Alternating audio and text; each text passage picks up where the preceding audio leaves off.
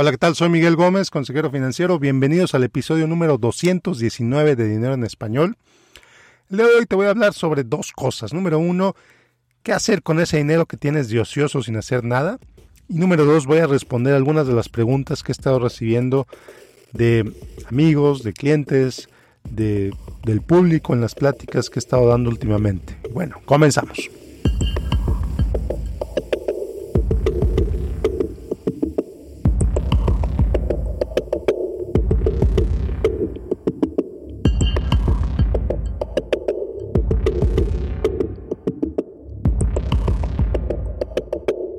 Hola, ¿qué tal? Bueno, pues este año ha sido un año de locura, no necesito repetir por qué. Todos lo sabemos, evidentemente. Nadie esperaba, nadie sabía, nadie se imaginaba cómo iba a resultar. Y si ves cómo le ha ido al mercado este año, pues tampoco habría sido posible predecirlo. Empezamos en enero de manera muy positiva, cuando hablo del mercado, aquí en paréntesis muy breve, cuando hablo del mercado hablo del índice de Standard Poor's 500, que es un índice que representa el rendimiento de las 500 empresas más grandes de Estados Unidos. Entonces, cuando hablo del mercado, estoy hablando de eso. Hay muchos otros segmentos del mercado. Hay índices que representan a las empresas chicas, hay índices que representan a las empresas medianas, hay índices que representan a la totalidad del mercado pero bueno, por marco de referencia, cuando hablo mercado en este momento, estoy hablando del Standard Poor's 500. ¿Puedes invertir en el Standard Poor's 500? Sí, a través de fondos indexados. Hay fondos que invierten en diferentes índices. Uno de ellos es este que estoy mencionando. Son fondos que usualmente tienen muy bajos costos de administración. Entonces, bueno, cerramos el paréntesis. Entonces, si le hubieras preguntado a 90 gurús o a 100 gurús cómo libera el mercado este año, muy posiblemente hubieras encontrado uno o dos que le hubieran atinado y simplemente por cuestión de suerte. ¿Qué ha pasado? Bueno, pues el primer trimestre iba muy bien, iba subiendo bastante bien. De repente empieza a haber casos de la pandemia en Estados Unidos, empiezan a haber pues, los políticos cerrando sus estados, etcétera, y el mercado cayó. Cayó dramáticamente. Si empezaste, empezaste con 10 mil dólares invertidos en el Standard Poor's 500, si empezaste con 10 mil dólares en enero, el primero de enero, para finales de marzo ya andarías por ahí de los 7 mil. 7 mil dólares más o menos. Y luego lo que pasó después, mucha gente se apanicó cuando vio eso. Y la verdad es que pues sí tenían razón para panicarse. Nunca en la historia reciente, nunca en la historia reciente había caído tan rápido y tanto el mercado. Entonces mucha gente se apanicó, mucha gente salió del mercado, mucha gente dijo, uy, qué miedo, no, no voy a hacer nada. Se salieron. ¿Y qué pasó en los siguientes tres meses? El mercado se recuperó. Nunca antes en la historia reciente el mercado había subido tanto en tan poco tiempo.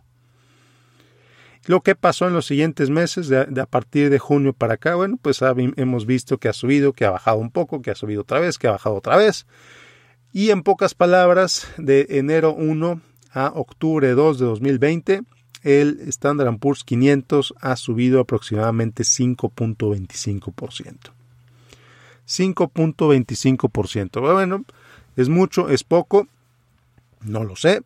Depende de contra cuál tiempo lo estás comparando. Otros segmentos del mercado, las acciones chicas, por ejemplo, todavía siguen en números rojos. Pero, pues bueno, hay gente que tiene todavía ese efectivo en un lado, que ya se perdió esa recuperación. Hay gente que ha recibido bonos, hay gente que ha cerrado negocios, hay gente que ha vendido casas, que ha vendido propiedades, por ejemplo, y que ahora tienen dinero en un lado y no saben qué hacer con él. Y esto pues es evidente cada vez que doy una plática, cada vez que, que me encuentro con un nuevo cliente, nuevo prospecto, nueva persona interesada en invertir conmigo pues es una de las primeras preguntas que me hacen. ¿Cómo le hago con este dinero que tengo en un lado? Siento que está ocioso este dinero, siento que no está ganando nada. Y pues sí, no está ganando nada. Eh, en Estados Unidos al menos las cuentas de banco te están pagando más o menos el 0.01% si, si bien te va. Y aquí es cuando siempre les digo. La respuesta a ¿qué hago con este dinero que tengo de ocioso? La primera respuesta que recibas de mí siempre va a ser depende. Bueno, ¿de qué depende? Bueno, pues de eso te voy a platicar en los próximos minutos. Bueno, si es dinero que vas a invertir para tu jubilación, por ejemplo, tienes 40, 45 años y estás vendiste una casa, recibiste un bono, tienes X cantidad de dinero disponible y la quieres invertir para tu retiro, quizás sea buena idea invertir una parte interesante de ese dinero en una inversión de relativamente alto riesgo, como puede ser el mercado de valores, por ejemplo. Invertirlo en la bolsa. Pero cuando siempre que digo invertirlo en la bolsa, estoy hablando crear un portafolio de diversificado de fondos de inversión que inviertan en diferentes segmentos del mercado y que preferentemente sean fondos de bajo costo. Tú creas tu política de inversión y determinas cuánto nivel de riesgo quieres tomar, puedes tomar. Aquí la pregunta secundaria es, bueno, ¿lo invierto todo de golpe o lo invierto poco a poquito?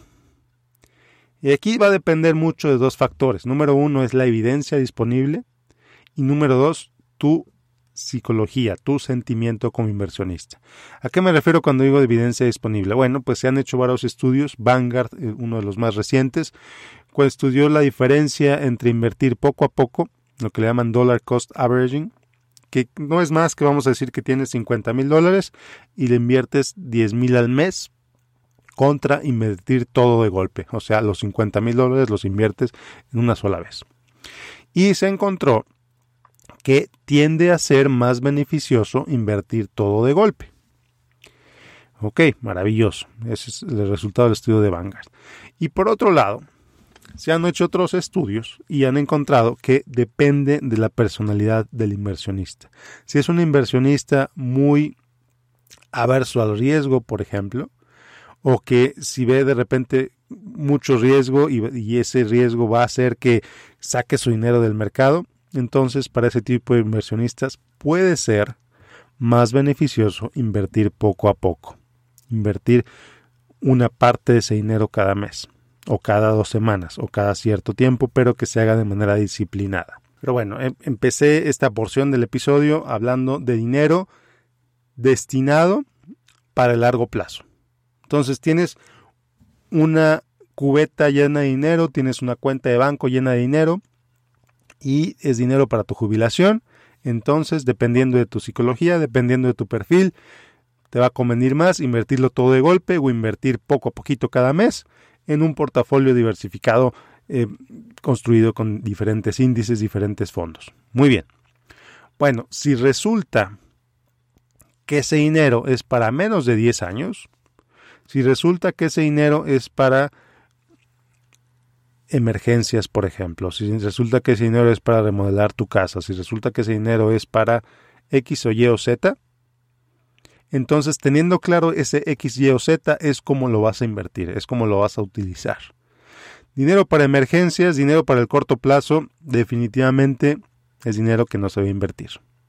Es dinero que no deberías invertir simplemente por el factor riesgo. Entonces, lo peor que puedes hacer con un dinero de corto plazo es meterlo en la bolsa porque la bolsa es volátil, la bolsa pierde valor, ese fondo de emergencias puede perder valor. Entonces, mala idea. Oye Miguel, pero es, son seis meses de mis gastos o son tres meses de mis gastos, es mucho dinero, ni modo que lo tengas así nada más. Sí, lo tienes que tener así nada más ganando cero. Porque si algo pasa, necesitas que ese dinero esté ahí disponible para ti y aparte que es dinero para el corto plazo.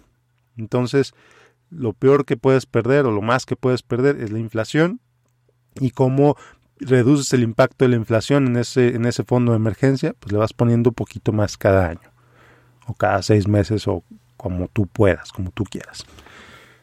Entonces, sí les estoy diciendo con toda claridad, si tienes dinero extra, el primer lugar que debes fondear con ese dinero extra es tu fondo de emergencia.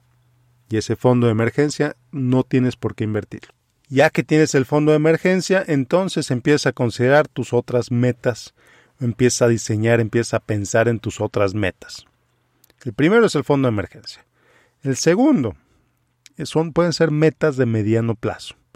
Metas de mediano plazo, como por ejemplo la universidad de tus hijos o la remodelación de tu casa, tu alberca tiene una fuga, bueno, pues todavía aguanta, todavía aguanta esa fuga, entonces vas ahorrando, vas poniendo dinero para esa fuga, o, o si la quieres pagar de golpe, adelante.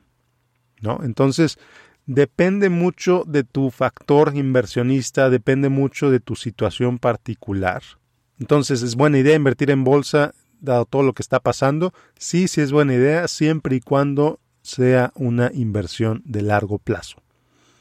Siempre y cuando sea una inversión de largo plazo. Si es una inversión de corto plazo, no, ni te metas en la bolsa, ni te metas en esas cosas, no es buena idea. Otra idea que me han mandado, que me han preguntado varias veces en el último mes, el oro. Oye Miguel, ¿compro oro? Tengo cinco mil dólares que, que, no sé qué hacer con ellos. ¿Me conviene comprar oro? Y esto es porque pues hay mucho ruido que dice que el oro es protege de la inflación, que el oro esto, que el oro lo otro. Y aquí, bueno, invertir en monedas de oro, comprar monedas de oro es bastante riesgoso y es bastante caro. ¿Por qué riesgoso? Bueno, pues si alguien te asalta cuando es a comprar esas monedas, cuando vayas a tu casa con las monedas en la bolsa, cuando vayas a la, al lugar donde te van a comprar ese oro cuando lo quieras vender, ahí hay bastante riesgo. Cuando lo dejas en tu casa, ¿dónde las vas a poner? Y es bastante caro porque usualmente, así como te has fijado, el precio del, el precio del dólar tiene un precio de compra y un precio de venta, así el oro también. Entonces vas a pagar una comisión eh, como a través de precios más altos al momento de comprarla y vas a pagar otra comisión a través de precios más bajos al momento de venderlo. Entonces tienes que tener bien claro si compras una moneda hoy, una moneda de oro en este momento y te arrepientes, vas y la quieres regresar, bueno, no te la, no te la van a, no la vas a regresar, te la van a comprar y te la van a comprar más barata de lo que la, que lo que la compraste tú. Entonces tienes que hacer un cálculo, bueno, ¿cuánto tiene que subir para que yo gane? ¿No? Entonces es importantísimo que entiendas que, número uno, el oro no es fácil de vender. Es fácil de comprar, pero no es tan fácil de vender. Especialmente no es tan fácil de vender por el precio que lo pagaste tú. Número dos, tienes que tener un lugar seguro para poner esas monedas. Y número tres, si viene el apocalipsis, si viene una crisis financiera global, que es por lo que mucha gente me ha dicho que quiere comprar oro, pues ¿qué vas a hacer? ¿Qué vas a hacer por ese oro?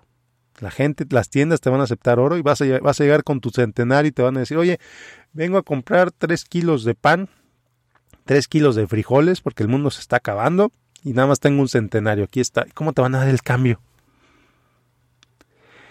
Qué tan fácil o qué tan difícil es que compres cosas con monedas de oro.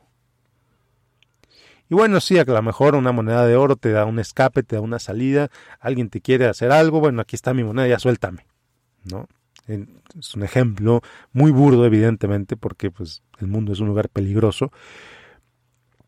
Pero más allá de eso, veo dificultad en, en la en, qué tan buena idea es invertir en oro. No me queda muy claro. He visto estudios, he visto análisis, he visto platicado con gente que ha hecho esto. Una vez un señor me llegó con una bolsita llena de monedas de oro y Miguel quedó con esto.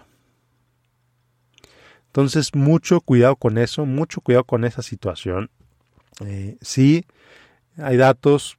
Que si, si ves el plazo muy, muy, muy, muy largo, la realidad es que el precio del oro todavía ni siquiera llega a donde llegó a estar en los 80. Entonces, si tú invertiste en 1987 pensando que el oro era una excelente inversión, todavía no has recuperado tu dinero, porque no ha llegado a ese nivel. Si invertiste en el 91, por ejemplo, después de que cayó el oro, quién sabe cuánto porcentaje, del 91 a la fecha, pues sí, sí ha habido ganancias, definitivamente pero ha habido más ganancias en otros mercados, ha habido más ganancias en otras inversiones. Pero bueno, entonces, comprar oro, buena idea, y difícilmente, difícilmente buena idea. Comprar casas, comprar casas. Hay gente que se ha acercado conmigo, me ha dicho, oye Miguel, estoy pensando comprar casas para inversión, ¿qué te parece? La primera respuesta es cuántas casas quieres comprar. Porque usualmente si nada más quieres comprar una casa, si tú personalmente vas a comprar una casa para rentar, pues entonces tienes que estar consciente de a quién le van a hablar cuando a las 3 de la mañana se rompa un tubo. ¿Te van a hablar a ti? ¿O vas a tener una empresa de administración de bienes raíces que va a, tomarse, a tomar responsabilidad por ese problema? Si te van a hablar a ti, buena suerte. Si le vas a hablar, si le van a hablar a una empresa de administración de bienes raíces, pues entonces tú tienes que pagar ese costo de esa empresa de administración de bienes raíces. Tienes que, tiene que formar parte de tu estudio de costos. Tienes que tener bien claro cuánto vas a pagar por esa propiedad, cuánto vas a cobrar por la renta de esa propiedad, cuánta ganancia vas a tener por la renta de esa propiedad. Si apenas vas a salir tablas, si apenas vas a salir tablas, o sea, si, si te cuesta tener esa casa 1.500 dólares al mes y la vas a rentar en 1.550, pues entonces tienes un negocio de 600 dólares al año. Y todo el tiempo que te va a llevar y todo el esfuerzo que te va a llevar, etcétera, etcétera, etcétera. Y bueno, sí, definitivamente esa propiedad va a subir de valor. Definitivamente.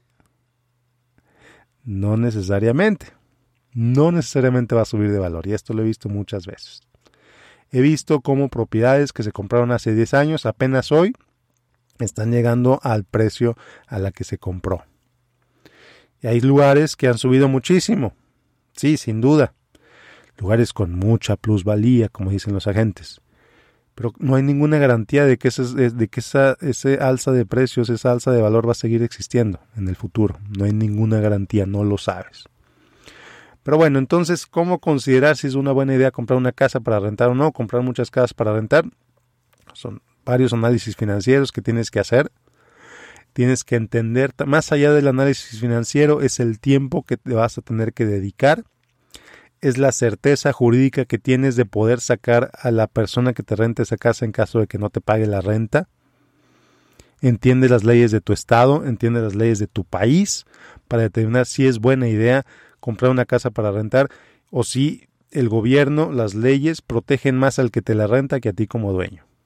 Entonces entiende bien eso antes de comprar una casa para rentar.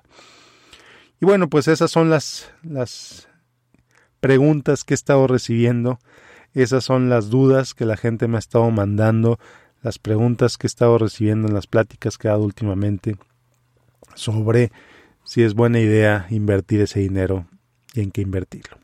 Y bueno, pues si quieres invitarme a dar una plática a tu comunidad, si quieres eh, platicar conmigo para ver qué podríamos hacer juntos, si quieres, si te interesa eh, invertir conmigo, métete a miguelgomez.link diagonal coffee, miguelgomez.link diagonal C-O-F-F-E-E. -E. Y ahí agendamos, agendas 30 minutos en mi agenda y platicamos.